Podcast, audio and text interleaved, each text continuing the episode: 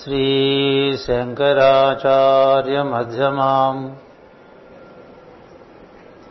अस्मदाचार्यपर्यन्ताम् वन्दे गुरुपरम्पराम्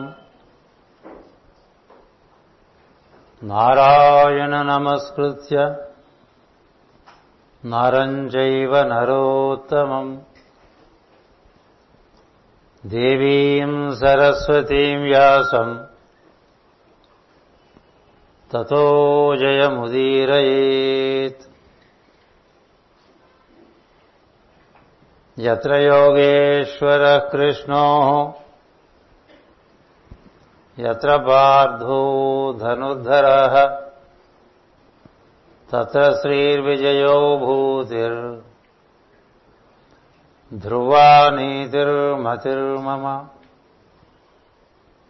सर्वधर्मान् परित्यज्य मामेकम् शरणम् व्रज। अहम् त्वा सर्वपापेभ्यो। मोक्षयिष्यामि मा शुचः। नमोऽस्तु अनन्ताय సహస్రమూర్తయే సహస్రపాదాక్షి శిరోరువాహవి. సహస్రనామ్నే పురుషాయ శాశ్వతే. సహస్రకోటి యుగధారిణే నమ.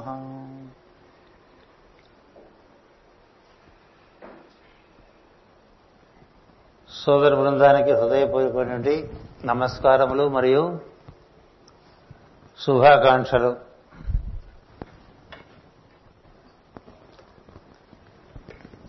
గురు పూజలలో రెండవ రోజు రెండవ ప్రవచనం అంటే నాలుగవ ప్రవచనం. శ్రద్ధాభక్తులతో ఎంతకాలం చెప్పినా వినటానికి సంసిద్ధులై ఉన్నారంటే అది మీ జిజ్ఞాసకు కారణమే తప్ప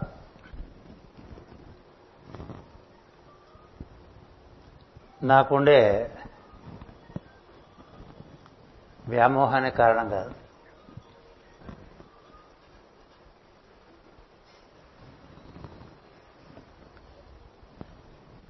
ఇన్నాళ్ళుగా ఎన్నో విషయాలు మనం తెలుపుకుంటూ ఉన్నాం.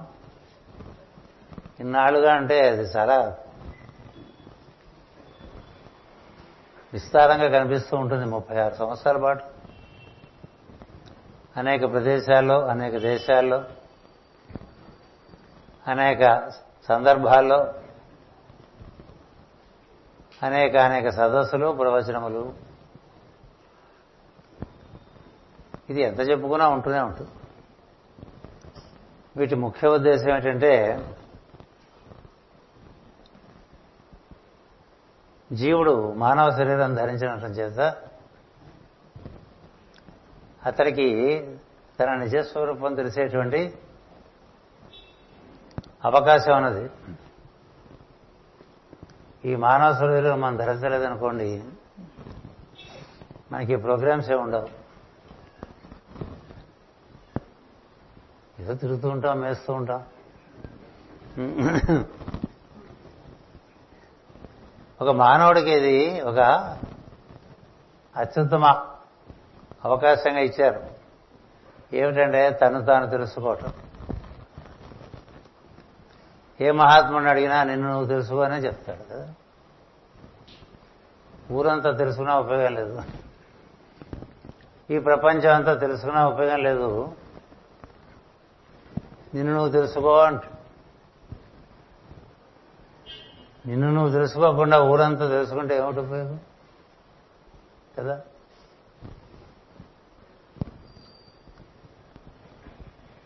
నాన్న నిన్ను నువ్వు తెలుసుకోవచ్చు కదా ఎందుకు బాధపడుతుంటావు అని అడిగాడు రెండు కష్టపడిన ప్రహ్లాదు.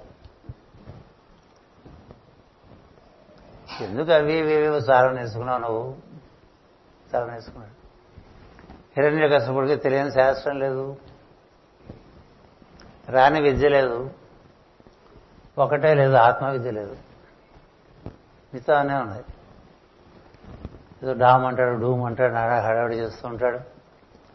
మన అదృష్టం కొద్దీ ఆ వేషధారణ చక్కని నటుడు ధరించడం వల్ల మనకి ఒక చక్కని అవగాహన. ఒక హిరణ్యకశపుడు కానీ ఒక రావణాసుడు కానీ కదా? మంచిది. హిరణ్యకశపుడికి తెలియదే ఉందండి హిరణ్యకశపుడికి లేని శక్తి సామర్థ్యం ఉంది అన్ని లోకాలు జయించేశాడు. కదా?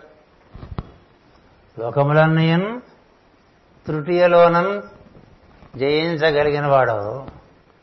కదా? నీ ఇంద్రియానీకము చిత్తము గెలువగారు. నీ ఇంద్రియాలు నీ శరీరం నీ మనస్సు ఇవి గెలవలేకపోయావు నువ్వు ఎన్నో గెలిచావు నా నాన్న? కదా? శోధింపంపడే సర్వశాస్త్రములు లక్షోనాథ వెయ్యేటికిన్ గాథల్ పద్యాలు అవండి కదా? నిన్ను నువ్వు తెలుసుకోవడానికి ఓ సంస్థలో మనం చేరి గురుగారా మూలం అదే. అందులో అమరత్వం బ్రహ్మత్వం అనేటువంటిది మనం ప్రధానమైనటువంటి ప్రయోజనాలుగా ఏర్పరచుకుని ఆ మార్గాన్ని మనం అనుసరించడం వెళ్ళటానికి ఒక విధానం మాస్టర్ గారి ద్వారా మనం పొంది ఉన్నప్పుడు ఆ మార్గంలో మనం నడవటం ఒకటే మిగిలింది. అంతా రెడీగానే ఉంది. ఏది మనకి డివైడర్లు వేసి రోడ్లు వేసి ఉంచుతారు చూసారా? అట్లా చక్కని మార్గం రెడీగానే ఉంది. అక్కడ ఇక్కడ కాస్త కూస్తే ఏమైనా పొదలవి చేసి తీసేశారు. ఈ మార్గం ఎప్పటి నుంచో ఉంది. వాళ్ళు కొత్తగా ఎవరో పెట్టారనుకోకండి. అదొక వ్యామోహం. మనకెవరి దగ్గర తెలియదు? నాకు మూర్తి గారి దగ్గర తెలిస్తే ఆయన దగ్గర నుంచి తెలిస్తే అంతకుముందు లేదంటారు. అంతకుముందు ఉంది. ఆయన తెలుసుకుని మనకు చెప్పారు. జ్ఞానం ఎప్పుడూ సనాతనమే. గుర్తుపెట్టుకోండి. మార్గం ఎప్పుడూ సనాతనమే. మనం చూడండి చిన్నపిల్లలు టీచర్ల దగ్గర నేర్చుకుని వచ్చిన తర్వాత ఇంటికి వచ్చిన తర్వాత అమ్మా నాన్న ఈ పదం ఇట్లా కాదురా ఇట్లా చెప్పాలిరా అంటే వింటవాడు మా టీచర్ ఇట్లాగే చెప్తుంటారు టీచర్ తమిళ్ టీచర్ అనుకోండి స్కూల్ అన్నారు. స్కూల్. స్కూల్ కాదురా స్కూల్ రా అని చెప్తే అది వాడు విండు నీకు తెలియదు అది స్కూళ్ళే అంటాడు. అలా తయారవుతూ ఉంటాం మనం. నే కోరేది ఒకటే ఈ మార్గంలో మనం ఏదో పూర్వపుణ్య సుకృతం చేత చేరాం. దీని ప్రధాన ఉద్దేశం నిన్ను నువ్వు తెలుసుకోవటం. పైతాగ్ర మహర్షి దగ్గరికి వెళ్తే ఏమిటి నీ దగ్గరికి వెళ్తే నీ దగ్గరికి వస్తే మాకు నేర్పుతావు అంటే నిన్ను నువ్వు తెలుసుకునే మార్గాన్ని ఇస్తానట పైతాగ్రస్ వరకు వెళ్ళిపోకలేదు రమణ మహర్షిని అడిగితే నాన్ యార్ నేనెవరు ప్రశ్న వేసుకోరా? కూర్చో. ఒక అరవింద మహర్షి దగ్గరికి వెళ్ళినా ఓ షిర్డీ సాయి దగ్గరికి వెళ్ళినా ఓ మాస్టర్ సివివి దగ్గరికి వెళ్ళినా ఒక రామకృష్ణ పరమహంస దగ్గరికి వెళ్ళినా తత్వజ్ఞానుల దగ్గరికి ఎవరి దగ్గరికి వెళ్ళినా వాళ్ళు కోరేది ఒకటే నువ్వు తెలుసుకోమని చెప్పి. చిత్రం ఏంటంటే మనం మన గురించి తెలుసుకునే ఉద్దేశం మనకు లేదు. మన గురించి మనని పొగుడుకునే ఉద్దేశం ఉంటుంది. మన గురించి మనం లేనిపోనివన్నీ ఆపాదించుకుని ఒక వికృతమైనటువంటి ఒక పాత్రని మనం చిత్రీకరించుకుంటూ ఉంటాం. అసలు నిజానికి మనమే లేవని చెప్తుంది శాస్త్రం. నమ ఓం నమ. కదా? అతడే నేనుగా ఉన్నప్పుడు అతడే ఉన్నాడు. అతడే సమస్తంగా ఉన్నది. వైవిధ్యంతో కూడి ఉన్నది. అతడితో నువ్వు ముడిపడి ఉంటే నెట్టనెరువుగా మరి ఇంకా ఆపేయండి చాలు. సెల్ ఫోన్ ఆపడం అన్నా త్వరగా నేర్చుకోండి. సెల్ ఫోన్ మోగటం అనేటువంటిది తప్పు. త్వరగా ఆపలేకపోవడం అనేటువంటిది వైఫల్యం. ఈ ఆడవాళ్ళకి ఎందుకో ఇంత ఇంత మమకారం పెట్టాడు ఈ సెల్ ఫోన్తో. అది లేకపోతే ఏమవుతారో నాకు అర్థం కావట్లే. మొన్న ఎవరో అడిగితే ఎవరన్నా వెళ్ళిపోయినప్పుడు వాళ్ళ సెల్ ఫోన్ కూడా అందులో వేసేయండి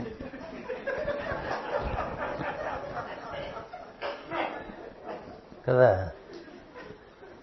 పూర్వకాలం రాజులకి వాళ్ళ వస్తువులు వాళ్ళ పర్సనల్ ఎఫెక్ట్స్ అని కూడా అందులో బారేస్తుండేవాళ్ళు. పేడవలపోయిందని అలాగే ఈ సెల్ ఫోన్ బారేస్తున్నాడు అంచేత అతడే నేను అతడే నేను అతడే నేను ఒక సత్యం అనేటువంటి గుంజను కట్టేసుకోవాలి. దాని చుట్టూ మొత్తం ప్రపంచం అంతా తిరుగుతుంది. ఈ తిరుగుతుండే ప్రపంచం సత్యం కాదు. నిన్న ఒకలాగా ఉంటుంది ఇవాళ ఒకలా ఉంటుంది రేపు ఒకలాగా ఉంటుంది. యుగ యుగాలుగా నడుస్తూ ఉంటుంది రకరకాలుగా నడుస్తుంటుంది. ఈ మారిపోయే ప్రపంచంతో నీకేలా నీకు అందులో నీకేమైనా పని ఉంటే చూసుకో. క్లుప్తంగా. మాటి మాటికి అందులోకి ఎందుకు పోతావు? ఇక్కడున్నా మనం మాటి మాటికి దండపదారు వెళ్ళాల్సిన అవసరం ఉంటుందండి పని ఉంటే వెళ్ళాలి కదా? ఇట్లా దండపదారు వెళ్ళాలా పూర్ణ మార్కెట్ వెళ్ళేయాలా రెల్లి వీధి వెళ్ళి అల్లిపురం వెళ్ళిపోయి భౌతికంగా వెళ్ళకపోవచ్చు మానసికంగా తిరుగుతూనే ఉంటుంది. తిరిగి తిరిగి తిరిగి తిరిగి అలసట చెంది ఒక చోట కూర్చుంటుంది. కూర్చున్న చుట్టూ అన్నీ గమనిస్తూ ఉంటుంది. కదా? వాండరింగ్ మైండ్ అంటారు. ఆ మనసులో ఉన్నటువంటి ఆ ప్రజ్ఞని నెట్ట నిలువుగా ఒక వ్యూపస్తంభం అండి ఒక ధ్వజస్తంభం దాన్ని ఎక్కిస్తూ దింపుతూ ఎక్కిస్తూ దింపుతూ ఎక్కిస్తూ దింపుతూ. అలా చేస్తుంటే ఏమవుతుందంటే మాటి మాటిగా దారిలో నడిచి వెళ్ళి వస్తూ ఉంటే ఓ మార్గం ఏర్పడిపోతుంది నీకు. చూడండి మనం పల్లెటూళ్ళలో రోడ్లు కొన్ని ఉండగా కొన్ని పొలాల్లోంచి అడ్డదారులు వేసుకుంటాం. ఓ పది మంది ఓ పది రోజులు అడ్డదారిలో నడిస్తే అక్కడ దారి ఏర్పడిపోతుంది. కదా? అలా మనలో కూడా ఈ నెట్ట నిలువుగా దారి ఒకటి ఉన్నదని ముందు గుర్తించాలి. అది దైవాన్ని చేరుకునేటువంటి మార్గం అని తెలుసు ఉండాలి. దాన్ని చేరుకోవడానికి వలసిన ప్రయత్నం చేసుకుంటూ ఉండాలి. కేవలం ఈ శరీర పోషణార్థం మనం కొంత ప్రపంచంలోకి ప్రవేశించినా తగు మాత్రంగా ప్రవేశించి మళ్ళీ ఇందులోకే వచ్చేయాలి. సాధకులు కూడా సాధన ఎందే ప్రధానంగా జీవిస్తూ ఉంటారు తప్ప ఇతర విషయములందు ఎక్కువ జీవించరు. ఇతర ఇతర విషయాలందు జీవిస్తుంటే సిద్ధి కలగదు కదా. ఇతర విషయాలను జీవించకుండా సాధనలో ఉండేవాడికి సహజంగా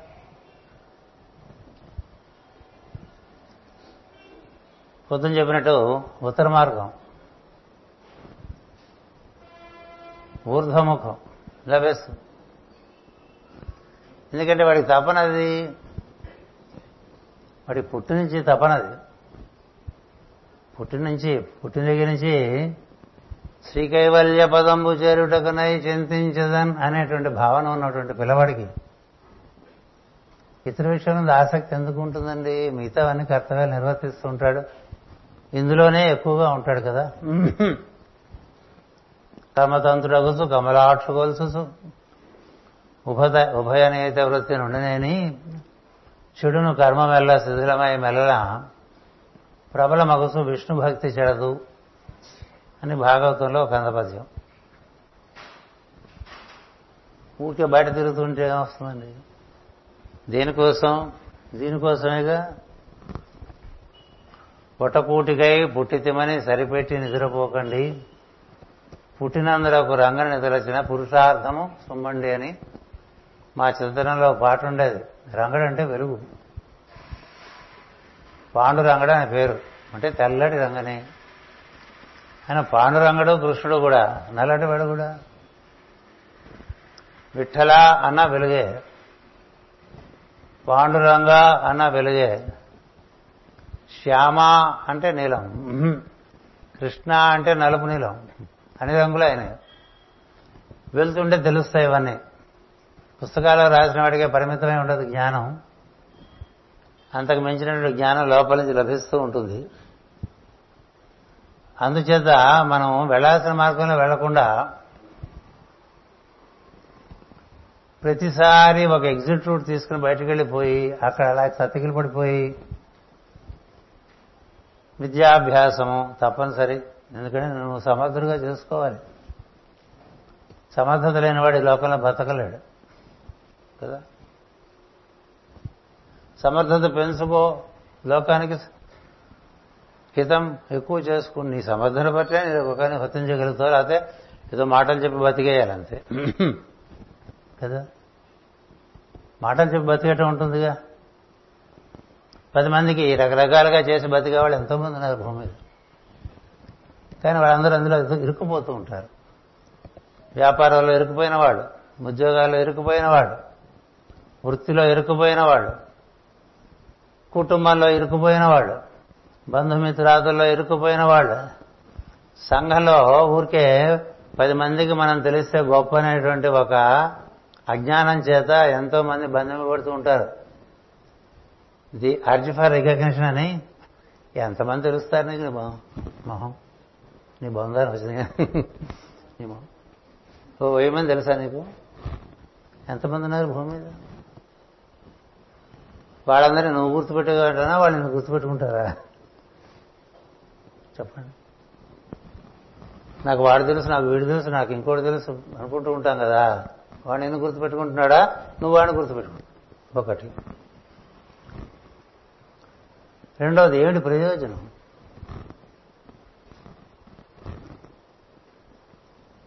నిట్టనిలువు ప్రయాణానికి అదేం ప్రయోజనం లేదు. కర్తవ్యం మేరకు అందరినీ కలుస్తాం ఎవరిని కాదనం కదా? వారి చుట్టూ మనం తిరుగుతున్నాం అనుకోండి అది వ్యామోహం నిస్సందేహంగా వ్యామోహం. అధికారులు కానీ ధనవంతులు కానీ ఊళ్ళో పలుకుబడి ఉండేవాళ్ళు కానీ వాళ్ళ చుట్టూ మనం తిరుగుతూ వాళ్ళు మనకు తెలుసు అనుకోవటం అది ఒక రకమైనటువంటి అజ్ఞానం. దానివల్ల చాలా సమయం కాలిపోతుంది. వారి నుండి నువ్వు లోకహితమైన కార్యాలు చేస్తుంటే అది వేరే సంగతి. మన పని మనం చేసుకుంటూ ఉంటే మన కర్మవశాత్తు మన దగ్గరికి ఎవరు రావాలో వాళ్ళే వస్తారు మిగతా వాళ్ళు ఎవరు రారు. అది కట్ ఆఫ్ అంటే మన పని మనం చేసుకుంటూ ఉంటే మన కర్తవ్యం మనం నిర్వర్తించుకుంటూ ఉంటే మన కర్తవ్యానికి అనుబంధంగాను మన కర్మకు అనుబంధంగాను మన దగ్గరికి రావాల్సిన వాళ్ళు తప్పక వస్తారు రాకుండా పోరు. ఎందుకంటే అది కర్మ అది కర్తవ్యము. వచ్చిన వారికి వారు చేయవలసిన పని చేసేసి మన పని మనం చేసుకోవడంలో ఉండాలి. ప్రతి వారి అందు మనకు ఒక కర్తవ్యం ఉంటుంది ఒక కర్మ ఉంటుంది. దాన్ని నిర్వర్తించి త్వరగా నిర్వర్తించి నీ పనిలోకి నువ్వు రావాలి.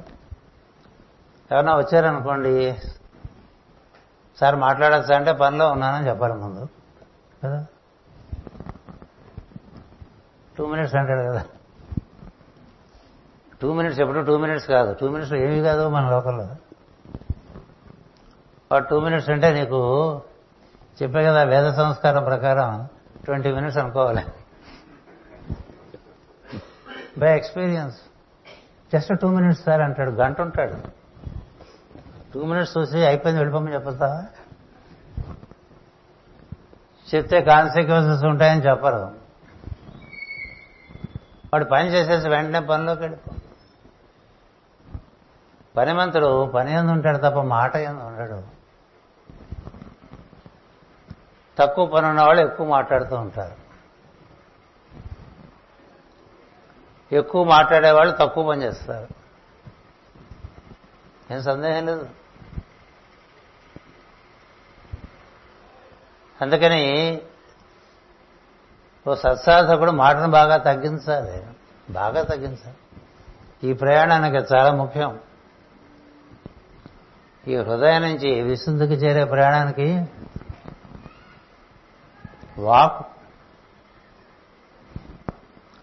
వాక్ ప్రపంచంలోకి నువ్వు ప్రవేశించడానికి మాత్రమే. ఇతర సమయంలో ఎందుకది? దాన్ని సద్వినియోగం చేస్తే కదా అది నీలో ప్రణవంగా ఎలా ఉందో తెలిసేది నీకు? ఆ ప్రణవం ఏ విధంగా నీలో ప్రవహిస్తుందో తెలిసేది? అలా చక్కగా నది వలె నా నుంచి నా శిరస్సుపై నుంచి నాలోకి ప్రవహించు తల్లి అని ప్రార్థనలు చేస్తూ ఉంటాం. Thank you I will not come ఉంటుంది because you're a chatterbox because you're a chatterbox I don't want get it నీ ఏడిపోదు పొద్దు ఏడు.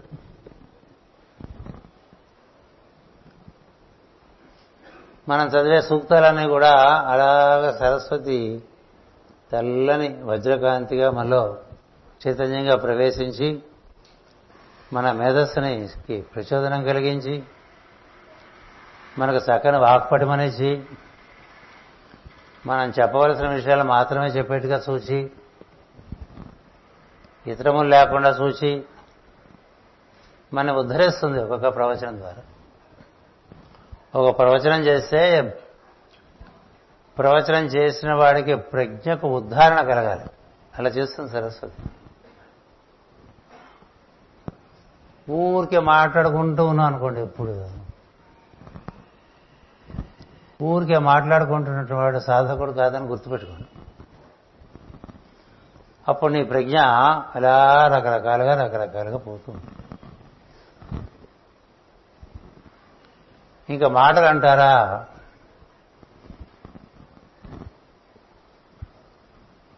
మనం చిన్నప్పుడు చెప్పుకుంటూ ఉండే ఊకదంపుడని పదే గింజలు ఉంటాయి. బస్తా ఊకుంటు దంచుతూ ఉంటాడు.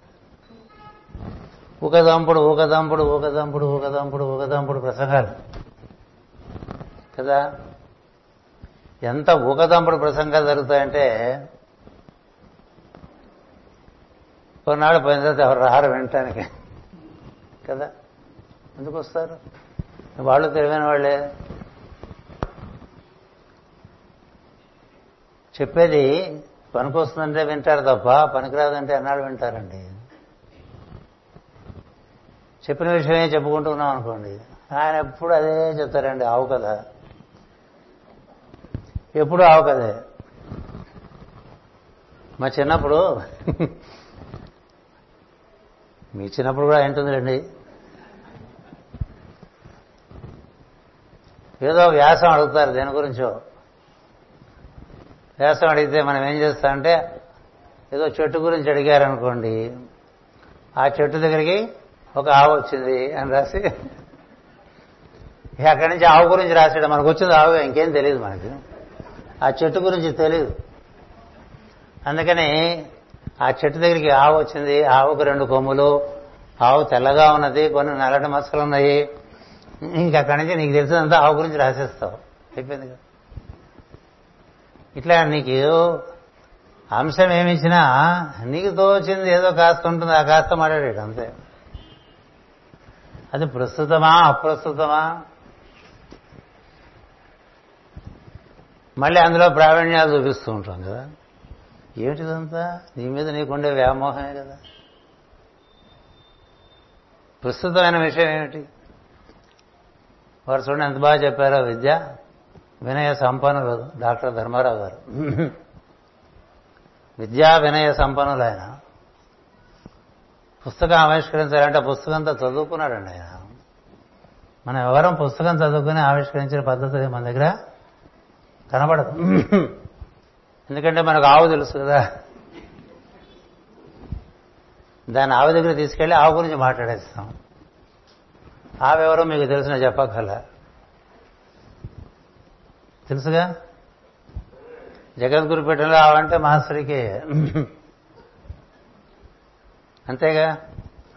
అదేమిటాడు చెట్టు గురించి అడిగానంటే నేను ఆవు గురించి రాశా కదా మార్కులు లేదే ఉంటాడు ఆయన చూడండి ఎంత బాగా చెప్పారు? ఎస్క్లీపియస్. ఎస్క్లీపియస్ అనేటువంటి వాడు ఉన్నాడని కూడా మన వాళ్ళకి తెలియదు కదా. తెలియదు తెలుసా? నేను వెళ్ళా ఆయన ఆశ్రమానికి. క్రీస్తు పూర్వం ఆశ్రమం అది. ఇప్పటికే ఉంది. గ్రీస్ దేశంలో. ఆ మాట చెప్తేనే రావు గారు నాలుగు వాక్యాలు రాశారు. ఆ ఎస్క్లేపియస్ అనేటువంటి ఆయన అపోలో అనేటువంటి సూర్యాంశ సంభూతుడైనటువంటి అవతారమూర్తి అపోలో. ఆ వంశంలో పుట్టుకొచ్చినటువంటి వాడు. ఆయనకి హీలింగ్ అనేటువంటి విద్య అందు బాగా సుశిక్షితుడై ఉంటాడు. బాగా ధ్యానాలు చేస్తూ ఉంటాడు. ఆయన చేతి కర్రగా ఒక నాగుపా ఉండేదండి. మీకు అందరికీ గ్రీస్ వెళ్ళి వచ్చినప్పుడు అది కూడా చూపించి ఆ బొమ్మ కూడా మా ఇంట్లో కూడా ఉంటుంది. ఉంటాడు పాపం ఎక్కడో. షోకేస్లో మూల ఉంటాడు ఎక్కడో. అలా చేపట్టుకుని ఎరా ఎక్కడ ఉంచేసాను అన్నట్టుగా. ఆ ఎస్క్లేపియస్ ఒక ఉత్తరాకారంగా ఒక ఆశ్రమ నిర్మాణం చేసి అందులో అన్ని గ్రహముల యొక్క కక్షలన్నీ ఏర్పాటు చేసి అక్కడికి అస్వస్థత కలిగినటువంటి వారందరినీ పట్టుకొచ్చి మూడు రాత్రులు మూడు పగళ్ళు ఇక్కడ ఉండండి అని చెప్పి వారికి ఆహారం అంతా కూడా ఆయనే చూసుకునేవారు. మూడు రోజులు అయ్యేసరికి వాళ్ళకి డబ్బులు పోతుంది అప్పటికి ఇంకా హిపోక్రటస్ రాలే. హిపోక్రటస్ అంటే అలోపతి వైద్యానికి మూల పురుషుడు ఆయన మహానుభావుడు. చాలా గొప్పవాడు. వాళ్ళంతా దివ్య అంశ కలిగి మానవ జాతి కోసం కృషి చేసినటువంటి వాడు. అందుచేత ఎస్క్లేపియస్ ఆశ్రమంలో ఎన్ని అద్భుతమైనటువంటి పవిత్రమైన చెట్లు ఉంటాయో వలయాకారంలో అన్ని పెంచబడి ఉంటాయి. ఒక పెద్ద ఉద్యానవనంగా ఉంటుంది. ఈ గ్రహములకు సంకేతాలుగా అక్కడక్కడ కొన్ని కొన్ని రాతి సంకేతాలు పెట్టుకున్నారు. అక్కడ ఉండటమే ఒక మహా అదృష్టంగా భావిస్తారు ప్రాచీన గ్రీక్ దేశస్తులు.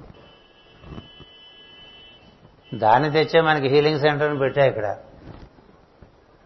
ఆ నమూనానే క్లుప్తం చేసి హీలింగ్ సెంటర్ని పెట్టారు. సరే మన బట్టి మనకి పని అది పనిచేయటం అనేది ఉంటూ ఉంటుంది. అదేదో అమూల్యమైన వస్తువు మనం దాచుకోవాలని లోపల పెట్టేసుకున్నారు. విలువైన వస్తువు పది మందికి పనికొచ్చేట్టుగా ఉంటే అది లోకోపకారం చేస్తుంది తప్ప దాసు కూర్చుంటే ఉంటుంది ఏముండదు మూసుకుపోతుంది కదా? అలాంటి ఎస్క్లీపియస్ వంశలో పుట్టుకొచ్చినటువంటి వాడే హిపోక్రటిస్. వారందరూ ప్రకృతితో ఎంత అనుసంధానం చెందారు తెలుసా? అలోపతి ఏం లేదు అంటూ ఉంటాం కదా మనం తెలియకుండా. హిపోక్రటస్ చదువుకున్నారు ఎవరన్నా హిపోక్రటస్ చాలా మహత్తరమైన జ్ఞాని ఆయన. ఈ ప్రాణ ట్రీట్ యోగా టీచ్ ఇవన్నీ వాళ్ళందరికీ రావు నేను చదువుకో? అది నా బాధ అది.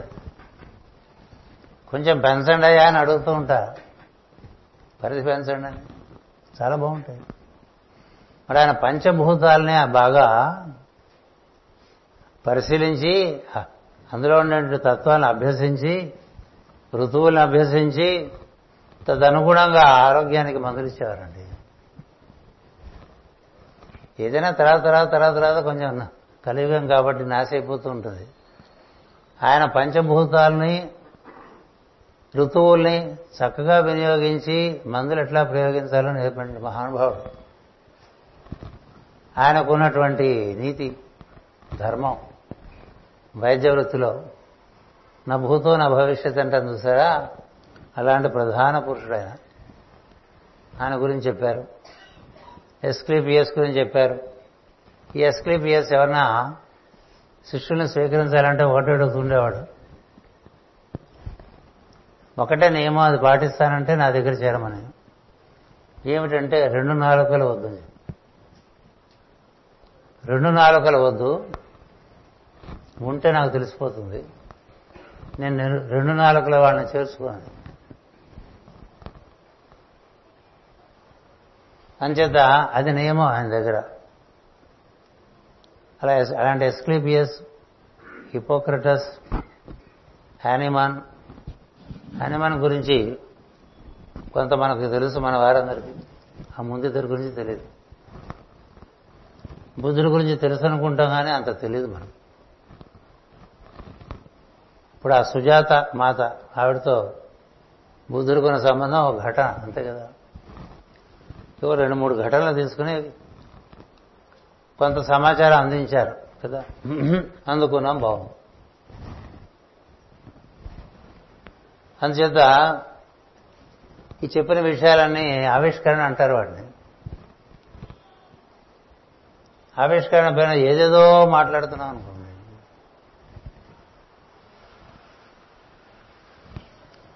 అది ఇందాక చెప్పినట్టు ఆవు మీద వ్యాసం రాసినట్టే సభ ఏదైనా సబ్జెక్ట్ ఏదైనా నీకేం తోస్తే అది మాట్లాడేయటం. అది కూడా వచ్చిందంటాం. ఎక్కడి నుంచి వచ్చింది? నీ స్వభావంలో చూస్తుంది. ఎక్కడి నుంచి వస్తుంది? నీ స్వభావంలో చూస్తుంది కదా. ఏది పడితే అది మాట్లాడేసి ఇది వచ్చిందంటూ ఉంటారు ఈ మధ్య ఓహో అనే వస్తాయి. కానీ ఏ దిక్కు నుంచి వచ్చిందో? అది పడమ నుంచి వచ్చిందా? నైరుతి నుంచి వచ్చిందా? తూర్పు నుంచి వచ్చిందా? ఉత్తరం నుంచి వచ్చిందా? ఈశాన్యం నుంచి వచ్చిందా? వచ్చిన విషయం బట్టి తెలీదు. తెలుస్తుందా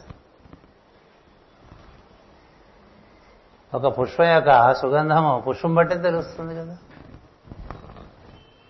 నువ్వు మాట్లాడితే తెలీదు. ఇతను తెలిసినవాడా తెలియనివాడా అని తెలియదు తెలుస్తుందా ఏదేదో మాట్లాడుతూ కొన్ని కొన్ని మనం హాస్యంగా కొన్ని పదాలు వేసుకుంటూ ఇంకా మనలో నటనా చాతుర్యం ఉంటే కొంత ఇవన్నీ ఏంటంటే ఆరేటరీ స్కిల్స్ అంటారు. ఆరేటరీ స్కిల్స్ గురించి కృష్ణుడు చెప్తాడు రెండో అధ్యాయంలో భగవద్గీత. పుష్పవాద రతులని వాళ్ళు అలా మాట్లాడుతుంటే పుష్పాలు కురిపించినట్టుగా మాట్లాడగలటండి ఆరేటర్స్ మన ఊళ్ళో కూడా ఉన్నారు. బా ఎంత బాగా మాట్లాడాడండి ఏం మాట్లాడారు అనేది ఉండదు సబ్స్టెన్స్ ఏముండదు. చాలా మాట్లాడాడు. ఏమిటో ఏం మాట్లాడాడు చెప్పు. ఏముండదు. ఎందుకని పదజాలం యొక్క వినియోగం జరుగుతూ ఉంటుంది. ఇలా రకరకాలుగా వాక్కు వాడుతూ ఉంటాం. సరే మిగతా లోక వ్యవహారాల కోసం అబద్ధాలు చెప్పుకోవటం మడతలు పెట్టడం ఇవన్నీ they keep you hundreds and hundreds of kilometres away from the path మాటకు ప్రాణము సత్యం. నీ మాటలో సత్యం ఉంటే అది సిద్ధిస్తుంది. నీ మాటలో అసత్యం ఉంటే సిద్ధించదు. సత్య సంకల్పాలే దిగొస్తూ ఉంటాయి ఋషులకు సాధకులకు.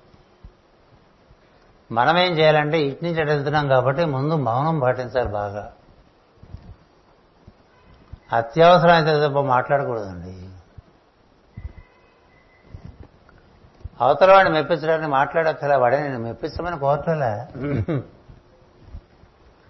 ఏదో ఇంప్రెస్ చేసేయాలని అనుకుంటూ ఉంటావు ఎక్స్ప్రెస్ డూ నాట్ ఇంప్రెస్ అని రాశారు మాస్టర్ గారు.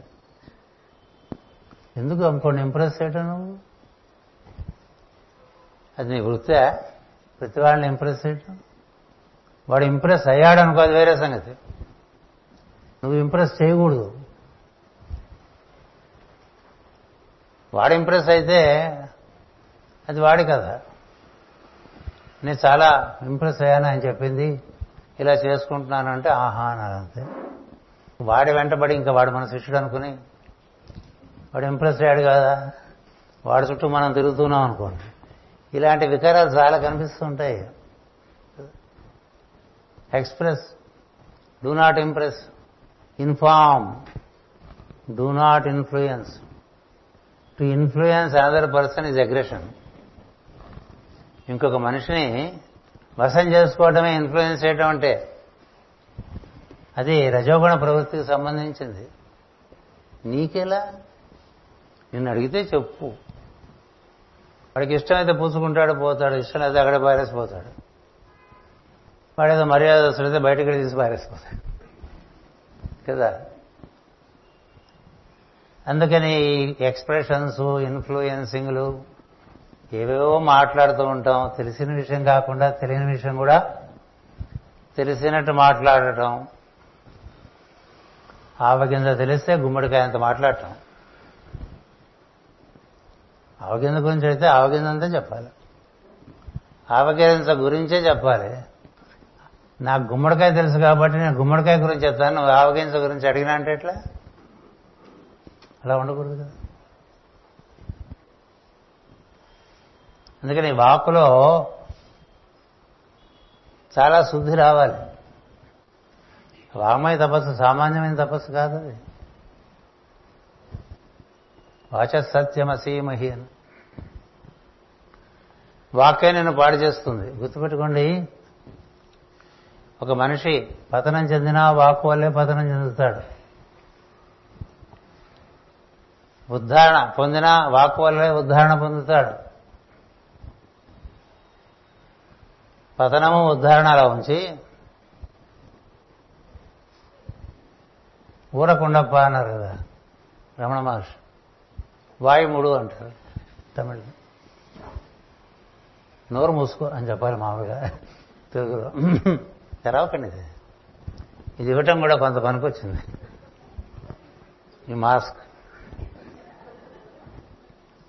అదేం చెప్తుంటే మూసు కూర్చోరా అని చెప్తూ ఉంటుంది. ఊరికే దాన్ని దాకా తెరిచినట్టు తెరిచి ఏది పడితే అది మాట్లాడుతుంటే ముందేం జరుగుతుంది తెలుసా?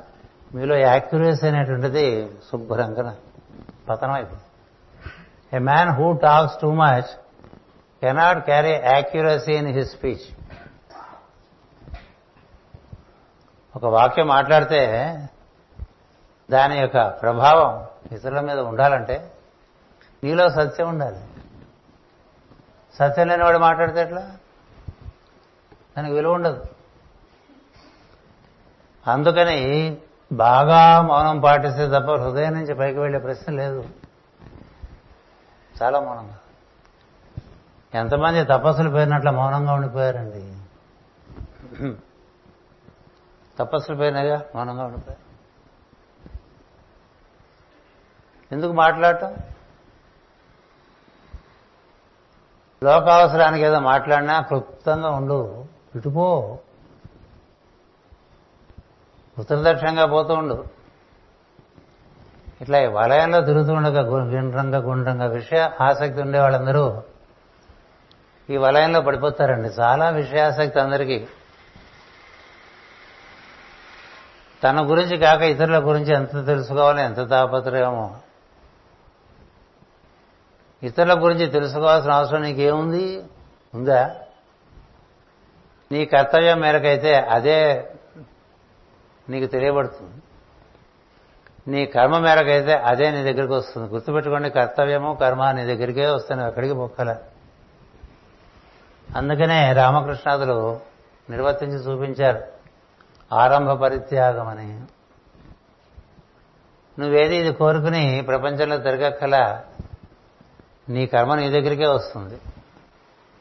నీ కర్తవ్యము నీ దగ్గరికే వస్తుంది. రాముడి కథ అంతే కృష్ణుడి కథ అంతే. వాళ్ళక్కడ రాముడు అయోధ్యలోను కృష్ణుడు రేపల్లిలోనూ కూర్చుంటే జగద్ధితమైన కర్తవ్యం వాళ్ళ దగ్గరికి రాలే. వీళ్ళు పరిగెత్తారా వాటి కోసం? ఏదో డివైన్ ప్లాన్తోనే వెళ్తాను. There is a divine plan I will go to Shambhala I will go to శాస్త I will go to Shravasti అనుకుంటే అవుతుంది అది. నీ దగ్గరికి వస్తుంది. అన్ని రాముడి దగ్గరికి వచ్చినాయి వచ్చిన వాటిని పరిష్కరించాడు. అన్నీ కృష్ణుడి దగ్గరికి వచ్చినాయి. వచ్చిన వాటిని పరిష్కరించాడు కృష్ణుడు. చిన్నతనంలోనే ఈ విషయం తెలిసిందనుకోండి మన దగ్గరికి వచ్చింది మనం చక్కగా దాని ఎందు మనం కర్తవ్యం నిర్వర్తించి ఇతర విషయంలో జ్వరపడకుండా ఉన్నాం అనుకోండి నీ జీవితం చక్కగా పురోగతి చెందుతూ ఉంటుంది. మనకు ఊరంతా తెలియాలని తిరుగుతున్నాం అనుకోండి టైం కాలిపోతుంది. ఒక సమయంలో మీ కూడా చాలామంది నాకు తెలిసి ఉండేవారు. విమానం ఎక్కితే తెలియని వాళ్ళు ఉండేవాళ్ళు కాదు. ట్రైన్ ఎక్కితే తెలిసి ఉండేవాళ్ళు కాదు. తెలియని వాళ్ళు ఉండేవాళ్ళు కాదు. ఈరోజు విమానం ఎక్కినా ట్రైన్ ఎక్కినా ఎవరు తెలియదు నాకు.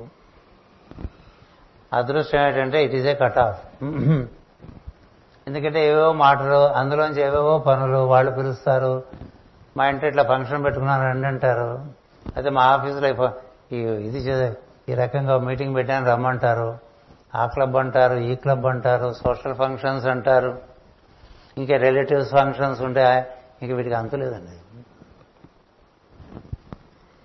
బంధుమిత్రుల ఫంక్షన్స్ సంఘంలో తెలిసిన వారి ఫంక్షన్స్ వాటన్నిటికీ అటెండ్ అవుతుంటే ఎన్ని గంటలు పోతున్నాయి? ఆలోచించావా? మా బెస్ట్ ఫ్రెండ్ చెన్నైలో ఉన్నాడు వెళ్ళగా వెళ్ళు. ఇటు వెళ్ళేప్పుడు అరపట్టు పోతుంది. అక్కడ పడుకో. అక్కడ ఏదో ఫంక్షన్ చూడు పెళ్ళి చూడు.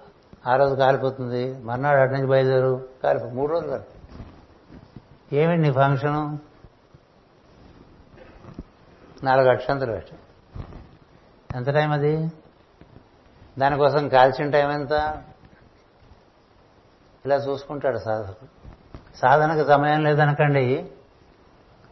మనకి బాగా ఆహార విహారములందు విస్తారంగా వ్యాప్తి చెంది ఉండటం చేత సమయం లేదనిపిస్తుంది. చాలా సమయం ఉంటుంది సాధన చేసుకునేవాడు. అలా సాధన చేసుకుంటూ ఉంటే క్రమంగా నీకు లోపల ఈ స్పందన ఏదైతే నువ్వు ఇక్కడ గ్రహిస్తావో ఉదన వాయువు ద్వారా దాని యొక్క సంగీతం బాగా వినిపిస్తూ ఉంటుంది. నువ్వు ఊరికి సపోర్ట్ చేస్తుంటే వినిపిస్తుంది? May it fill the darkness of noise వీడు అండ్ కన్వర్ట్ ఇంట్ into the light of our background కదా. ఇప్పుడు ఈ నాయస్ కేవలం వైఖరి వల్లే కాదు మనసు వల్ల కూడా చాలా నాయస్ ఉంటుంది కదా? వచ్చాడు మావాడు ఆ టైంకి వాళ్ళు అలా వస్తూ ఉంటారండి. ప్రథమిగా వస్తారు కూడా. వాడు సరాసరి వచ్చాడు వాడు నాన్న ఒళ్ళో కూర్చుని వెళ్ళిపోయింది. వాడికి సభ లేదు కదా. ఉండకూడదు కూడా. అంచేత మనం మనో మౌనం మనోమౌనం లభ్యమైతే వాళ్ళని మునులు అంటారు. మూతి మూస కూర్చుంటే మునులెవరు మూతి మూసుకుంటే మనసు ఒప్పుకుంటుందండి? చాలా భావాలు వచ్చేస్తుంటాయి కదా. ఆ భావాలకు వస్తున్నప్పుడు ఎక్కడి నుంచి వస్తున్నాయి నీ మనోలోకం నుంచి వస్తున్నాయి. మనోలోకంలో కూర్చోటం వల్ల కదా ఈ భావాలు? ఈ మనోలోకంలోంచి దాన్ని బుద్ధిలోకంలోకి ప్రవేశపెట్టడానికి శ్వాసను అందుకున్నావు అనుకో. శ్వాసను అందుకోవటం అంటే అది ఉన్నది. దాని మీద నువ్వు లగ్నం చేసావు నీ ప్రజ్ఞని. శ్వాస మీద మనసు లగ్నం చేస్తే నీకు అప్పుడు మనసు చప్పుడు చేయదండి. అంత సులభంగా అయిపోతుంది అనుకోకండి ప్రయత్నం చేయండి. ముందు వైఖరి తర్వాత మధ్యమ కదా? ఈ వైఖరి మధ్యమ రెండింటినీ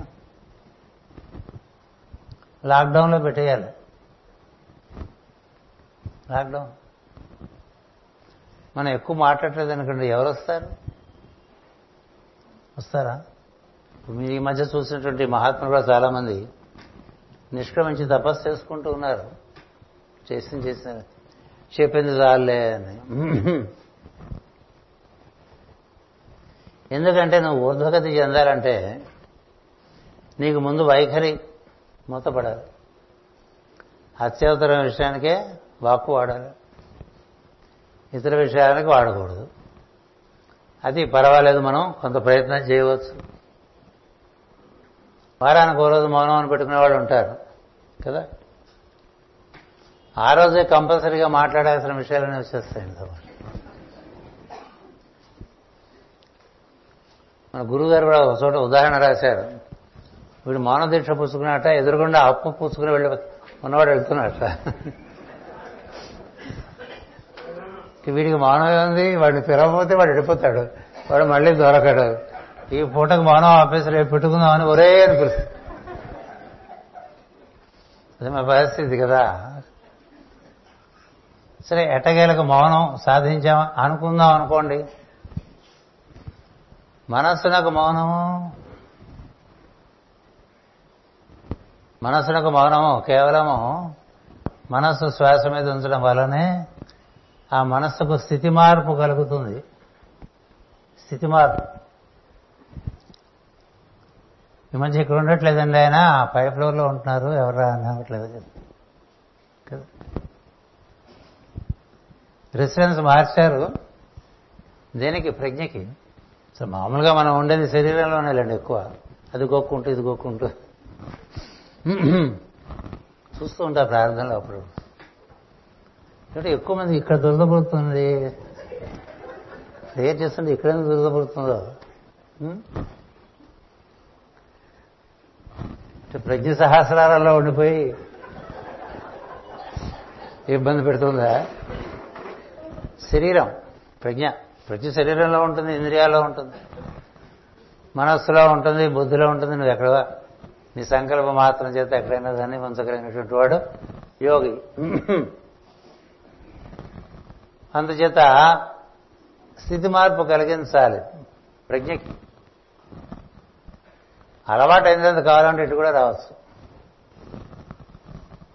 కలిగేస్తే ఏమవుతుంటే నీకు అక్కడ అంత భావాలు ఉండవు. పొద్దున చెప్పాను. విద్యాధరులు సిద్ధులు చారణులు వ్యోమగాములు అంటే ఆకాశంలో తిరిగేవాడు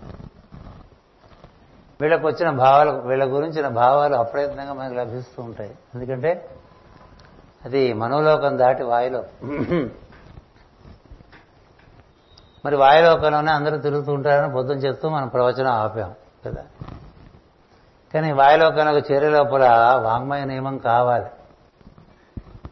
వైఖరి కంఠ నుంచి మొదలవుతుంది కాబట్టి మనం చేరవలసింది కంఠం అనేటువంటి కేంద్రం కాబట్టి దాన్ని విశుద్ధి అన్నారు కాబట్టి అది అత్యంత పరిశుద్ధంగా ఉంచే ప్రయత్నం చేయాలి. అందుకనే సత్యవాక్కు చాలా ప్రధానం అయిపోయింది అక్కడ. సత్యవాక్కు. సత్యవాకు లేకపోతే విశుద్ధి దాటలేము. విశుద్ధి అంటే ఆకాశం. అనాహతం అంటే వాయువు. ఆ వాయు కేంద్రమైనటువంటి అనాహతంలో చాలా కార్యక్రమం ఉన్నది. అనాహత పద్మం నాలుగు పొరలలో మూడు మూడు దళాలుగా పన్నెండు దళాలుగా ఉంటుంది. నాలుగు అరలు ఉంటాయి నాలుగు కోశాలు. ఒక్కొక్క కోశంలో మూడు మూడు దళాలు ఉంటాయి. అట్లా నాలుగు దళాలుగా నాలుగు పొరలుగా ఉంటాయి. అంటే నాలుగు త్రిభుజములు ఒకదాని మీద ఒకటి అమర్చినట్టుగా ఉంటాయి. పైన చూస్తే పన్నెండు అంచులు కనిపిస్తూ ఉంటాయి చుట్టూ. అందుకని దాని ద్వాదశారము అన్నారు. ద్వాదశ దళ పద్మము అన్నారు. ఇట్స్ ఏ త్రీ ఈ పద్మాలన్నీ కూడా త్రీ డైమెన్షనల్ టూ డైమెన్షనల్ కాదు అది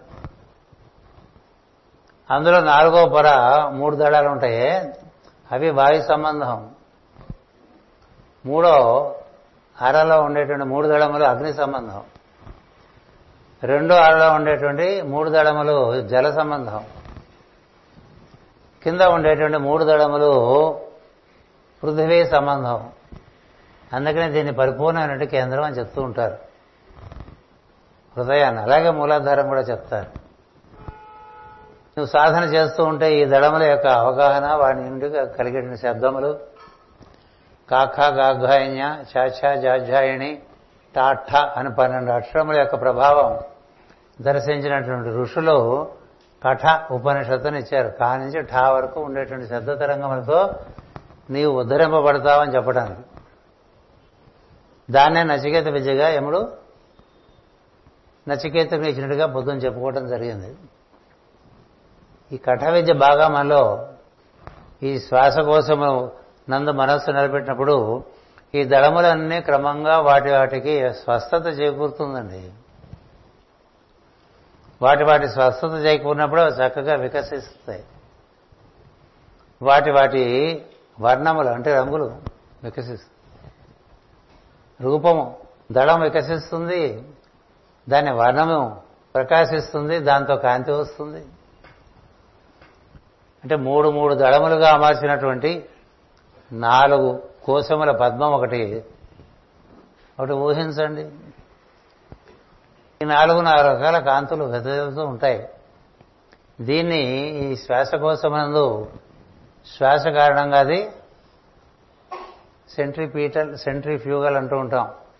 విసుకోలు ముడుచుకోలు విసుకోలు ముడుచుకోలు విసుకోలు ముడుచుకోలు. దాన్ని లా ఆఫ్ పల్సేషన్ అంటూ ఉంటాం. Attraction and repulsion attraction and repulsion attraction and repulsion ఇలా ఇంత జరుగుతూ ఉంటే నేను మనసు అక్కడ నిలబడ్డదనుకోండి. ఒరు ఒరు ఇంత జరుగుతుంది ఇక్కడ మనం ఎప్పుడు చూడలేదే అనిపిస్తుంది. దాని ఎందు మనసు ఆసక్తిగా ఉంటుంది ఆసక్తి ఉన్నప్పటికీ ఏమవుతుందంటే నీకు ఈ మూడు భూతముల ప్రపంచం పోయి ఆ నాలుగో భూతం అయినటువంటి వాయువు లోకల్లో పరిచయం ఏర్పడుతుంది. అక్కడ నీకు ఈ సోహం అనేటువంటి శబ్దం కూడా చక్కటి హంస శబ్దంగా వినిపిస్తూ ఉంటుంది. భగవంతుడు హంస స్వరూపుడు అని చెప్తూ ఉంటారు. అంతేకాదు భాగవతంలో హంసావతారము అని కూడా ఇచ్చారు. అది నీ మొట్టమొదట అవగాహన నీ లోపల నీకు అనుసూత సహకారం ఇస్తున్నటువంటి ఒక దివ్య ప్రజ్ఞ అలా నిరంతరము విసుకోలు ముడుచుకోలు విసుకోలు ముడుచుకోలు విసుకోలు ముడుచుకోలు సాగుతూ. దాంట్లోంచి రెండు శబ్దాలు వినిపిస్తాయి. ఆ శబ్దమే సోహం అని. సో అని పిలిచేప్పుడు అనండి హం అని వదిలేప్పుడు అనండి అనేటువంటివన్నీ ప్రాథమికమైన విషయాలు ఆకల. ఏమనక్కల? లోపల జరుగుతున్నాయని. నువ్వు వెంట మొదలు పెట్టాలి ఏం చేయక్కల వెంటనే. జరుగుతున్నా కనిపిస్తాయి. అప్పుడు నీకు నీ సంస్కారంలో కూడా మనం చేస్తే పనులు అవుతాయనేటువంటి వ్యామోహం పోతుంది.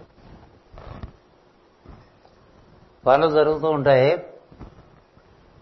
కాలం బట్టి దేశం బట్టి కర్మను బట్టి కొన్ని అవుతూ ఉంటాయి కొన్ని కావు అని.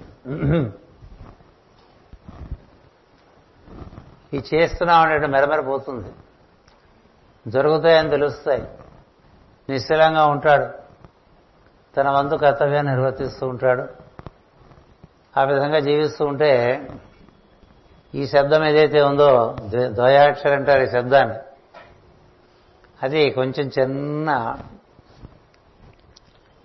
గాలికి రెపరెపలాడుతున్నట్టుగా ఉంటాయండి.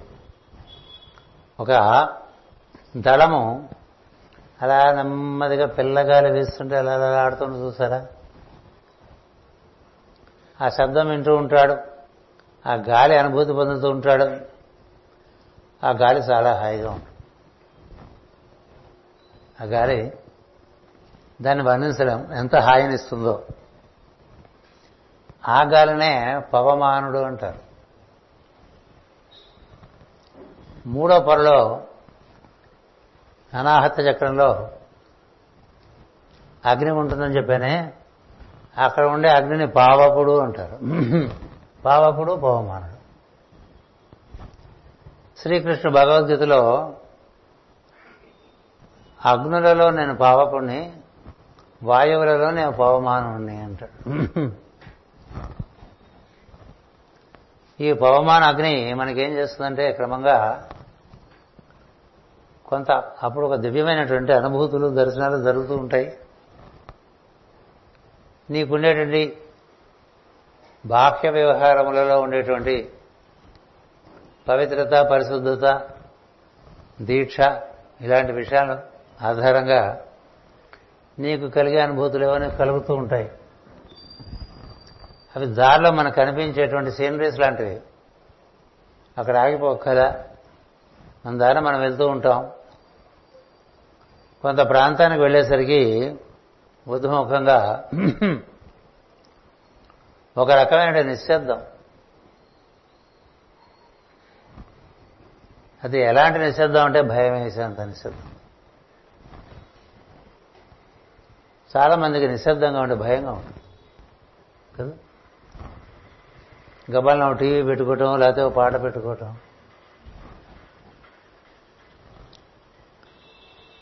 ఆ నిశ్శబ్దం ఎందుకులా ఉంటుందంటే నీకు అలవాట్లేక.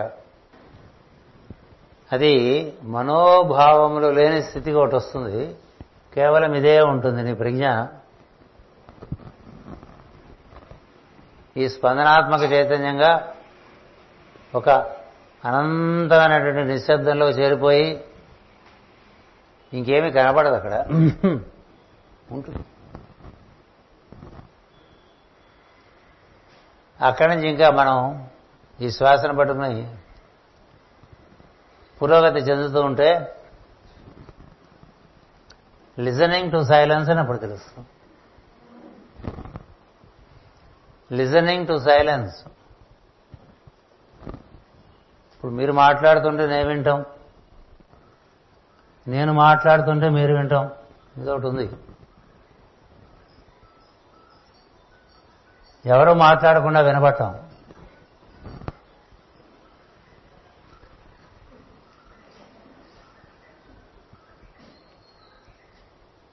ఎవరు మాట్లాడకుండా లోపల వినిపిస్తూ ఉంటే? పొద్దున చెప్పా. అనేక అనేకండి వాయిద్యములు వినిపిస్తూ ఉంటాయి. మృదంగం. తప్పెట్లు తాళాలు కాళ్ళ గజ్జల మోతలు తమరకం అటుపైన డప్పు వీణానాదం వేణునాదం ఇవన్నీ ఈ ప్రాంతానికి వచ్చేసరికి వినిపిస్తూ ఉంటాయి. అటుపైన ఏదో పొడి పొడిగా మాటలు వినిపిస్తూ ఉంటాయి.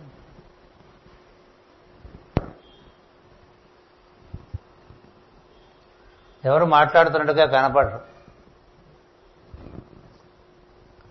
అది లిజనింగ్ టు ది సైలెన్స్ అని ఎక్కడ ఏమీ కనబడదు ఉపాధి ఉండదు మాట వినిపిస్తుంది.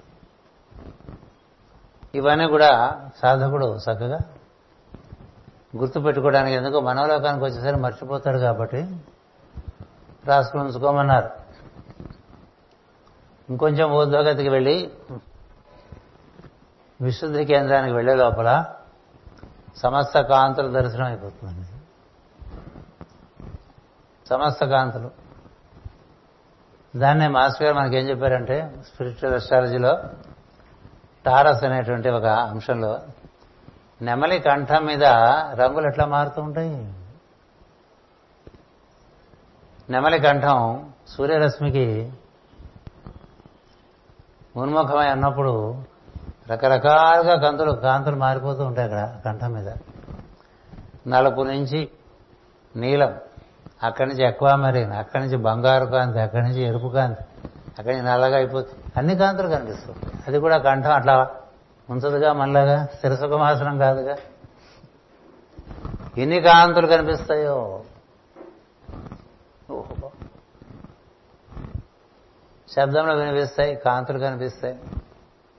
శబ్దార్థ వర్ణాత్మికం ఉంటుంది ముక్త విద్రుమ హేమ నీల ధవళ ఛాయ.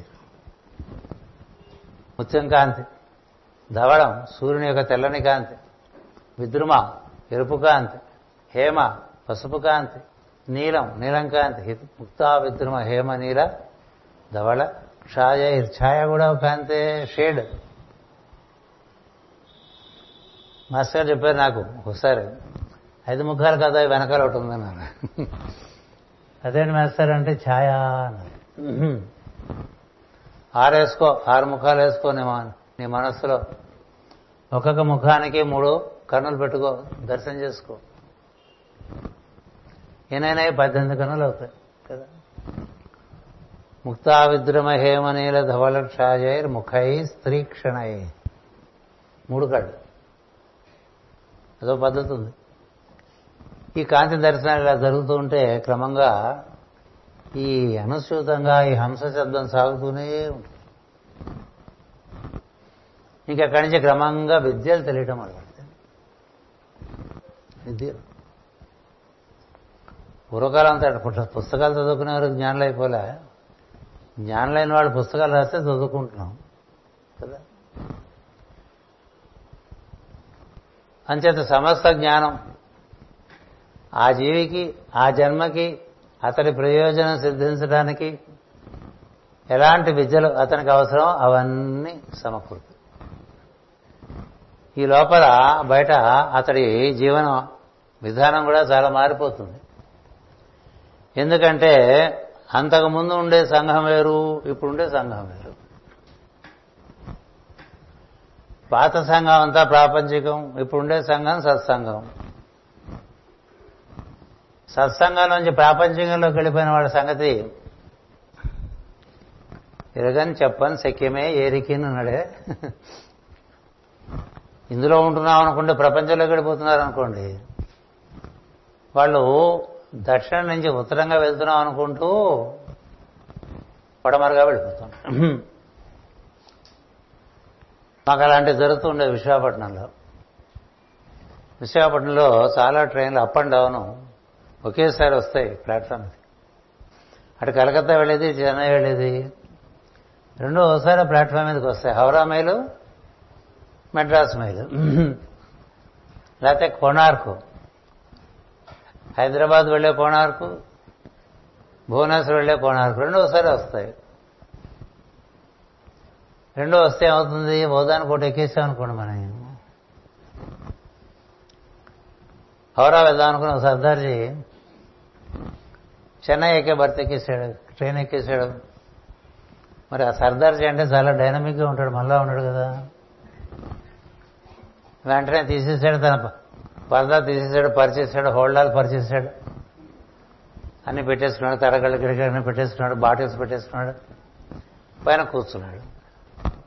ఇక్కడి నుంచి హాజీ అంటుంటాడు మన చుట్టుపక్కల ఉండేవాడు బతకనాడు అందరితో మాట్లాడతాడు వాడు. ఉత్సాహం ఉత్సాహవంతుడు.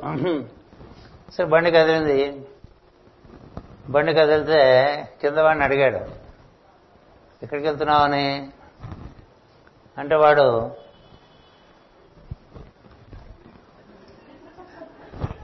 తమిళనాడు సోదరుడు. చెన్నై వెళ్తున్నాను అన్నాడు. అంటే చెన్నై వెళ్తున్నావా అన్నాడు. అంటే అవును. ఇస్తున్నా బతలుగా జమానా అన్నాడు ఇంత మారిపోయింది ప్రపంచం? కింద బర్త్ చెన్నై వెళ్ళిపోతుంది. పై బర్త్ కలకత్తా వెళ్ళిపోతుంది. కదా? అలాగే మనం ఇందులో ఉన్నాం అనుకుంటూ ప్రపంచంలో అన్నిట్లోనూ పాక్కుంటూ వెళ్ళిపోతుంటాం కదా. అయిన దానికి కాని దాన్ని పెద్ద మనమే ఉండాలి మనమే పాకాలి. ప్రతి చోట ఎదురు పట్టుకెళ్తాం ఓ సెల్ఫీ తీస్తాం అక్కడి నుంచి అందరికీ పంపించేది ఏదో పిచ్చుకోవాలా ఇదే సాధకుడు. ఇదే సాధకుడు పని. అంటే హృదయం నుంచి విశుద్ధికి వెళ్తున్నాం అనుకుంటూ హృదయం నుంచి మణిపూరకానికి స్వాధిష్టానికి స్వాధిష్టానానికి మూలాధారానికి. ఇంకా వాళ్ళ గురించి ఏం చెప్తాం? ఎవరికి వాళ్ళు చూసుకోవాలి? ప్రతిరోజు మన ప్రయాణం తూర్పు దిశగా పెట్టుకున్నామా లేదా? ఇతర దిక్కుల ఎందు మనం ఎంత ప్రవర్తిస్తున్నాం? పదార్థమైన విషయముల ఎందు ప్రాపంచిక విషయముల ఎందు మన ఆసక్తి ఎంతగా ఉన్నది? మనకన్నీ కావాలి. కదా ఎన్ని రకాల న్యూస్ యాప్స్ పెట్టుకుంటారో తేనలేండి తేన ఇక్కడికి మామూలుగా. ఇది ఉంటే తేక్కర్ల. అన్నీ చూడాలా న్యూస్? అంచేది ఇది ప్రపంచంలోకి వెళ్ళకుండా ఈ నిట్ట నిలువుగా ఉండేటువంటి స్తంభంలోకి ప్రవేశించడం మనకి ప్రధానమైన ప్రయోజనంగా ఏర్పడినప్పుడు మనం విశుద్ధి చేరినప్పుడు అప్పుడు మనకి లోపల ఈ దర్శనాలు జరిగిన తర్వాత అటుపైన విద్యాబోధ ఉంటుందండి. మాస్టర్ వికే గారికి మాస్టర్ సివివి గారి ప్రార్థన అందిన ప్రాథమిక సంవత్సరములలో కోపియస్ డిక్టేషన్స్ ఉండేవి ప్రార్థనలో. సత్యం మాట్లాడుకోవాలి దాచుకుంటే లాభం? Copious dictations. అవన్నీ అరేంజ్ చేస్తేనే స్పిరిచువల్ ఆస్ట్రాలజీను స్పిరిచువల్ సైకాలజీ వచ్చినాయి. ఎక్కడి నుంచి వచ్చినాయి? అక్కడి నుంచి అలాగే కొన్ని కొన్ని పుస్తకాలు మాస్ గారే స్వయంగా చెప్పారు. మంద్రా స్క్రిప్చర్ కానీ మంద్రజాలం కానీ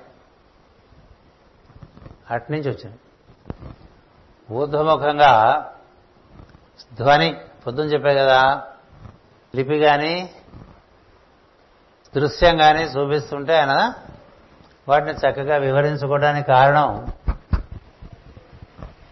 ఈ శుద్ధి.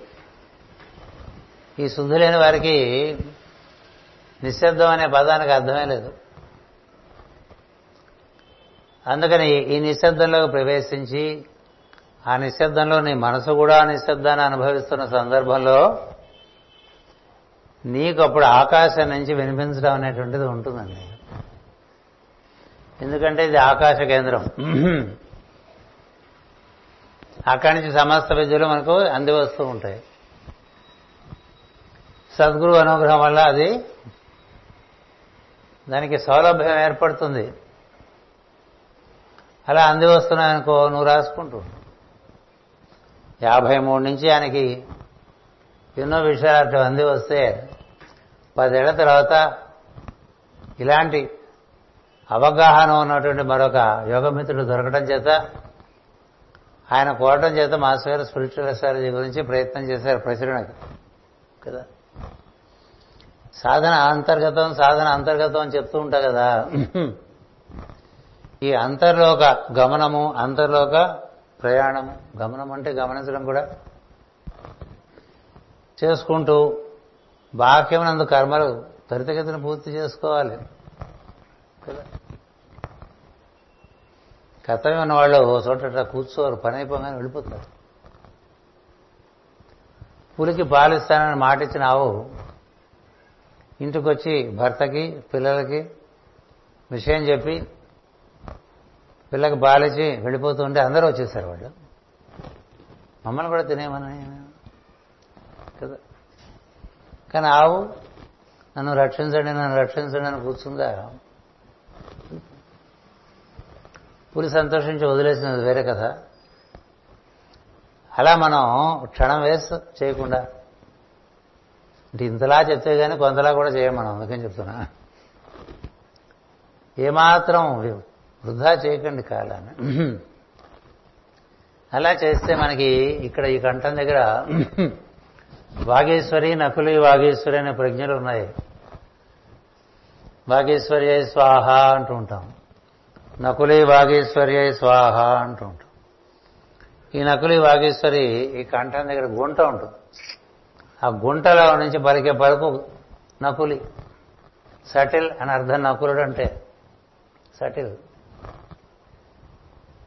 అంచేత ఆ ప్రాంతం చేరుకున్న తర్వాత ఇంకా ఆగదు అది. ఆకాశం చేరినటువంటి స్పందనం అది ఉదాహరణ వాయువు సరాసరి వ్యాన వాయువుని అందుకునేంత వరకు దానికి ఒకటే ఊర్ధ్వగతి అది ఎక్కడ చేరుతుందంటే ఇక్కడ ఇంద్రయోని అంటూ ఉంటాం. అక్కడ వరకు తీసుకెళ్తాం. అప్పటికి నీకు ఈ లోకంతో అసలు బొత్తిగా ప్రజ్ఞాపరంగా ఏ సంబంధం ఉండదు. నువ్వు తిరిగి వస్తే ఉంటుంది. తిరిగి రాకపోతే ఉండదు. అలా అక్కడ కూర్చున్నటువంటి వాడికి ఇక్కడ ఏం దొరుకునేదో కూడా స్పృహ ఉండదు. కదా? అందుకనే ఆ శమీక మహర్షి ధ్యానంలో అలా కూర్చుని ఉంటే ఎదురుగుండా పరీక్ష మహారాజు వస్తాడు. దాహంతో మీకు తెలియదు ఆయన వచ్చాడని కానీ ఆయనకి దాహం వేస్తుందని కానీ ఎందుకంటే ఆయన వేరే లోకంలో ఉన్నాడు. అలాంటి కథలు ఉన్నాయి కదా మనకి. ఆ లోకాలకు వెళ్ళినప్పుడు ఈ లోకాలు మరుగున పడతాయి. మళ్ళా మనం ధ్యానంలోంచి బయటకు వచ్చినప్పుడు ఈ లోకాలన్నీ ఉంటాయి. తర్వాత అన్ని లోకాలను ఒకేసారిగా ఉండగలగడం అనేటువంటి స్థితి లభ్యమవుతుంది. చాలా అడ్వాన్స్డ్ స్టేట్ అది. మనం ఇంకా గమ్యం చేరాలి కాబట్టి ఈ భూమధ్యం చేరుకుని ఆ స్పందన అలాగా చుట్టూ చూస్తే నీ తెలుపు నీలం ఆకాశం ఉంటుంది. అది ఇంకేం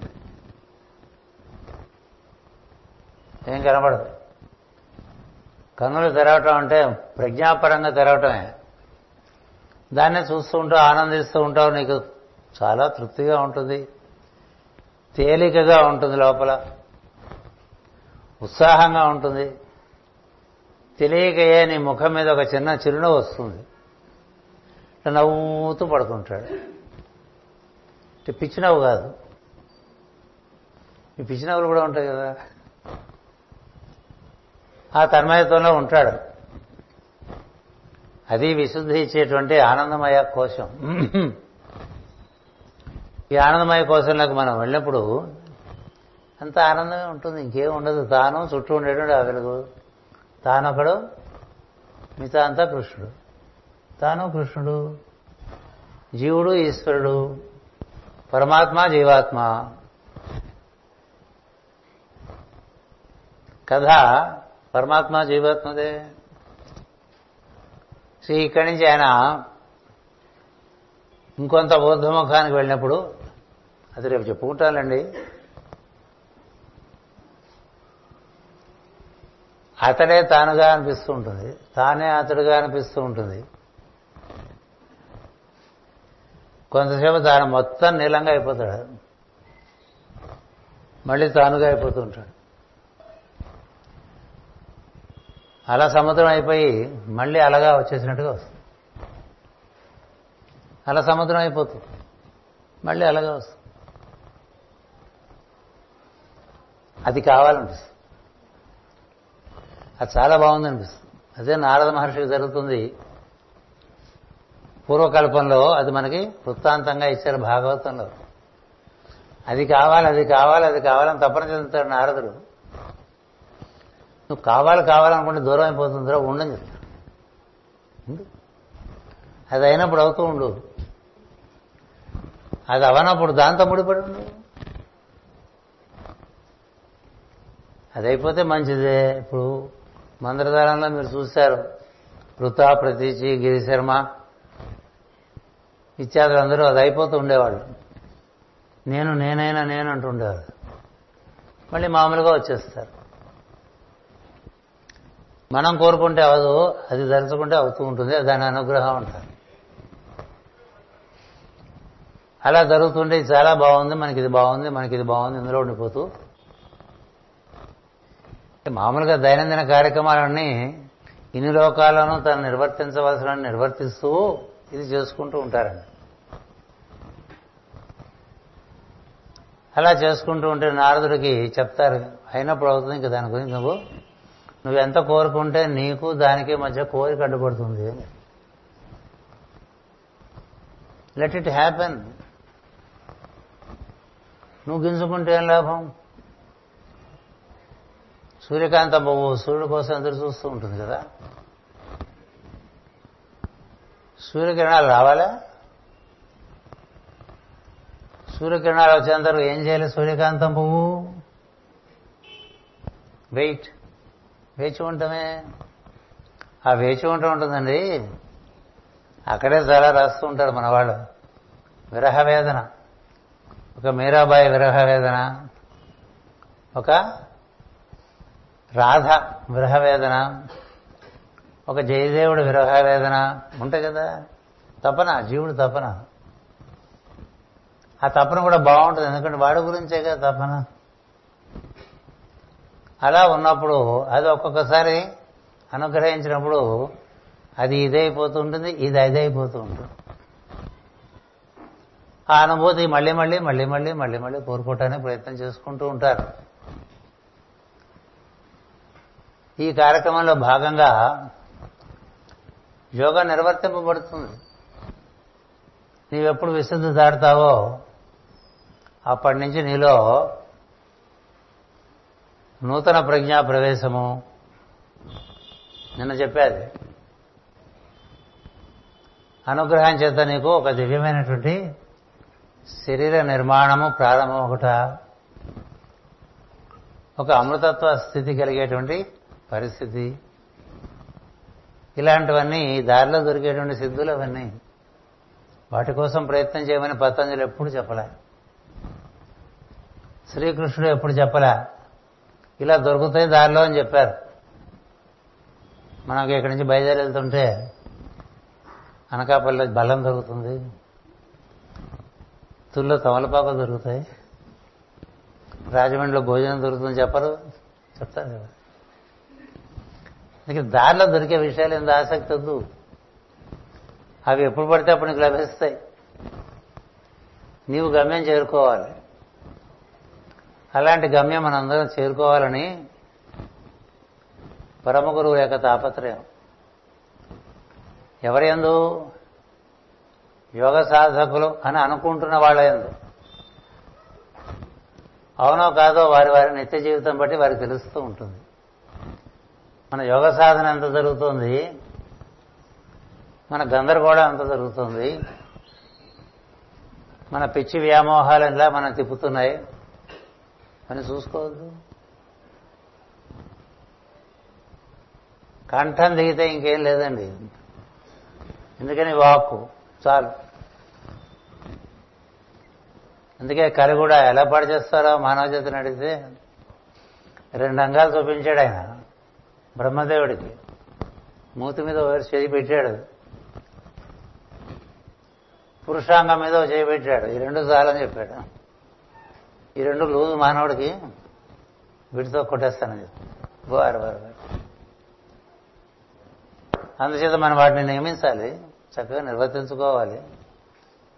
దే దేవుడిచ్చిన దేహం అన్ని అవయాలని సద్వినియోగం చేసుకోవచ్చు. అన్ని దైవపరంగా చేసినా చెప్పినా దుర్వినియోగం చేయకూడదు వాటిని ఓ నిర్దిష్టమైన మార్గంలో నడిచి వెళ్ళిపోతూ ఉండాలి. అలా వెళ్ళిపోతుంటే మనకి క్రమంగా వృద్ధి.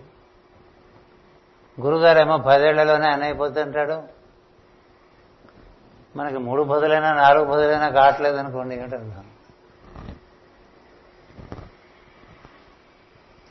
చాలా కాలం నుంచి కాలేజీలో ఉన్నామంటే ఏం బాగుంటుందండి? కాలేజీలో కోర్సు పదేళ్ళు. మనం చెప్తుంటాం అక్కడ కూర్చొని. నైన్టీన్ సెవెంటీ టూలో నైన్టీన్ ఎయిటీ టూలో ఏమో చెప్తుంటాం కదా అంటే అప్పుడు వినేవాడికి బుద్ధి ఉంటే ఓ వీడి నానిచి పడున్నాడు. ఇంతవరకు కాలేజీ నుంచి బయటకు వెళ్ళలేదన్న సినిమాలో కూడా చూపిస్తుంటారు అప్పుడు. వీడు చాలా సీనియర్ అంటాడు. ఏంటంటే వాడు ఏడేళ్ళ నుంచి ఉన్నట్ట కోర్సు మూడేళ్ళే. అలాగే మనం ఉండిపోతూ ఉంటే ఏం ఉపయోగం? ఉత్తీర్ణుడు కావద్దు. సో ఆ ఉత్తీర్ణత పొందే మార్గం చూసుకోవాలి. దీనికి ఏముందండి? మనిషికి ఒక్కడికే ఇచ్చాడు బాగుపడటానికి కానీ పాడైపోవటానికి కానీ దేవతలకు లేదు వాక్కు. ఈ కింది జాతులకు లేదు వాక్కు. మనకే ఉంది దాని వినియోగం బట్టే మనకుండేటువంటి ఊర్ధ్వగతి కానీ అధోగతి కానీ అందుకని విశుద్ధి చేరటానికి ఈ వాక్కు చాలా ప్రధానమైపోతుంది. దానివల్లే మనకు నిశ్శబ్దం అవగాహన అవుతుంది. నిశ్శబ్ద దర్శనం అవుతుంది. నిశ్శబ్దంలో శబ్దం దొరుకుతుంది. అదే voice of silence. Voice of silence గొప్పగా చదువుకుంటూ ఉంటాం కానీ అందులో ఉండే నియమాలు పాటిస్తే you gain voice of silence. She listen voice of silence. Madam Blavatsky therefore she could name it as voice of silence అంచేత నిశ్శబ్దంలో శబ్దం వినగలిగినప్పుడు నీకు ఊర్ధ్వగతి నుంచి శబ్దములు వినేటువంటి సౌకర్యం వస్తుంది. అట్లా విని పాడిన వాళ్ళు త్యాగరాజాదులు. విని పాడారు వాళ్ళు. వాళ్ళు పాడింది రిపీట్ చేయటం పెద్ద గొప్ప విషయం కాదు? విని రచించారు కవులు. విని పద్యాలు రాశాడు పోతనామాసుడు ఇటు పైనుంచి వింటారు ఇటు నుంచి రాస్తారు. వీణకు ఏడు తీగలు కదా మధ్యస్థం తీగ మనమే. మూడు పైన మూడు కింద. పైనుంచి వచ్చేటువంటి నాదం విని తదనుగుణ రాగం తెలుసుకుని జాగ్రత్త స్వామి కీర్తనలు రాశారు. ఆయన దైవభక్తుడు కాబట్టి ఆయన కీర్తనలు రాయగలిగారు కానీ మరొక రకంగా రాయలేదు. అన్నమాచార్యుల వారైనా అంతే. ఏ వాగ్గేయకారుడైనా అంతే. ఒక అద్భుతమైన చిత్రకారుడు కూడా అలాగే దర్శనం చేసి వేస్తాడు. కవి రాస్తాడు. రచయిత రాస్తాడు. ఈ రాసాయన ప్రజ్ఞ ఎక్కడి నుంచి అది వర్తిస్తుందో. మాస్టర్ గారు ఎప్పుడు గొడవ పెడుతుండేవారు? కాళిదాస్ చదువుకోవాలి కాళిదాస్ చదువుకోవాలి. మనకు దేవదాస్ తప్ప కాళిదాస్ ఆ కాళిదాసు రాసిన రచనలో ఉండేటువంటి ఆ ధ్వని ధ్వని మనం చాలా పునీతం చేస్తూ ఉంటుంది. సరే అవన్నీ మనకు అందివచ్చే విషయాలు కాదు ఎందుకంటే సంస్కృతం వదిలేసాం మనం. కానీ సాధన పరంగా లోపలికి వెళ్తే బీజాక్షరాలన్నీ దర్శనమిస్తాయండి. మంత్రములు దర్శనమిస్తాయి. ఇలా ఎన్నైనా చెప్పచ్చు. సమయం అయిపోతుంది. అలాంటి వాళ్ళు మంత్రం ఇచ్చారనుకోండి ఫలిస్తుంది. ఓ సద్గురు ఎందు అనేక అనేక మంత్రములు సిద్ధి పొంది ఉంటాయి.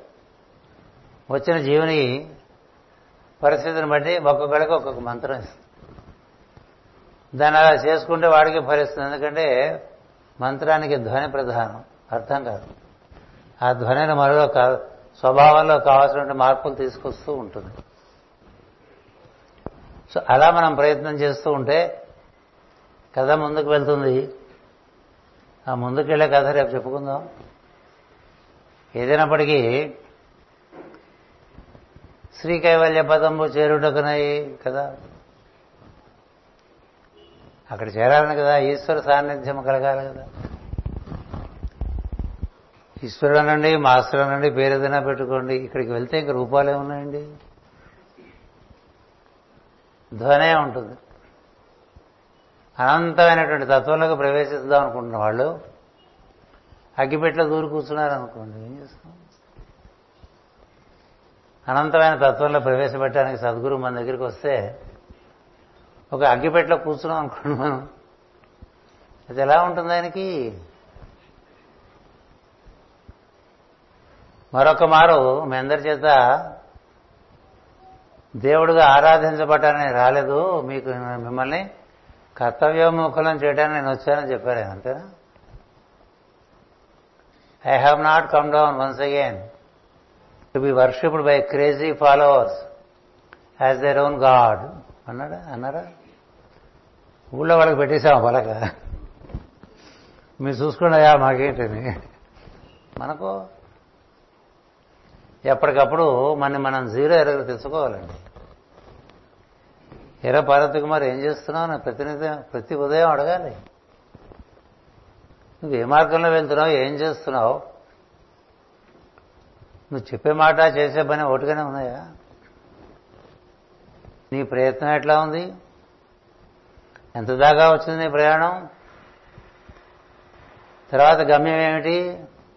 రెండు ప్రశ్నలు పుట్టదండి కస్యత్వం వా కుత ఆయాత తత్వం చింతయ వారం వార ఎక్కడి నుంచి వచ్చావు? ఎటుపోతున్నావు ఏం చేద్దాం అనుకుంటున్నావు? ఇవి తెలియకుండా ఎందుకురా తిరుగుతావు? మూఢమతే అన్నాడు ఆయన. కదా? కశ్యత్వం వా కుత ఆయాత తత్వం చింతయా వారం వారం. వారం వారం అంటే ప్రతి ఆదివారం ప్రతి సోమవారం కాదు. ప్రతిరోజు అని అర్థం. తత్వార్థినై మనం తత్వార్థులవై మనం నడవాలి. ఆ వెలుగుదారుల్లోకి మనం ప్రవేశపెట్టడానికి మనం ఇక్కడ పెట్టుకున్న ఫోటోలో ఉన్న వాళ్ళందరూ ఉద్యుక్తులే ఉన్నారు నడవటానికి మనం సంసిద్ధత చూపించాలి. అంతేకాదు దాని ఎందు మనం చూపించేటువంటి శ్రద్ధ అనుస్యూతము చేయటం అనేటువంటిది ఒకటి ఉంటుంది. బ్రేకులు కొట్టకుండా. ఇవన్నీ మీకు తెలుసు.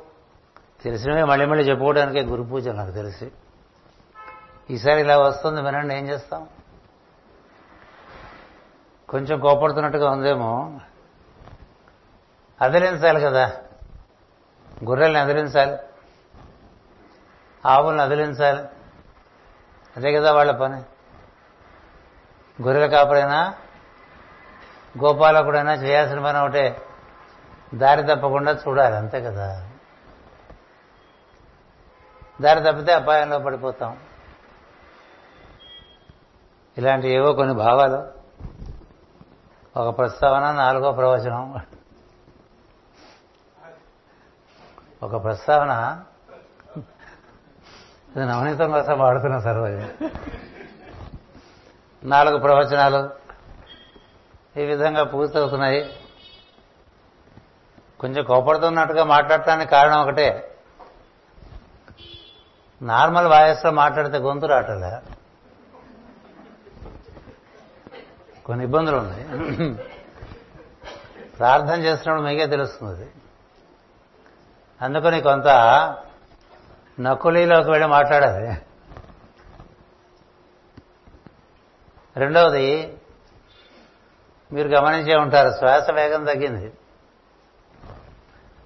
అంచేత భాషణం వేగం కూడా వాక్యంలో మూడు బ్రేకులు ఉంటాయి. కదా? రెండు మూడు పదాలు వాడిన తర్వాత కొంత గాలి పిలిచి మాట్లాడుతున్నాను. అయినప్పటికీ చందమామలో విక్రమాదిత్యుడిలాగా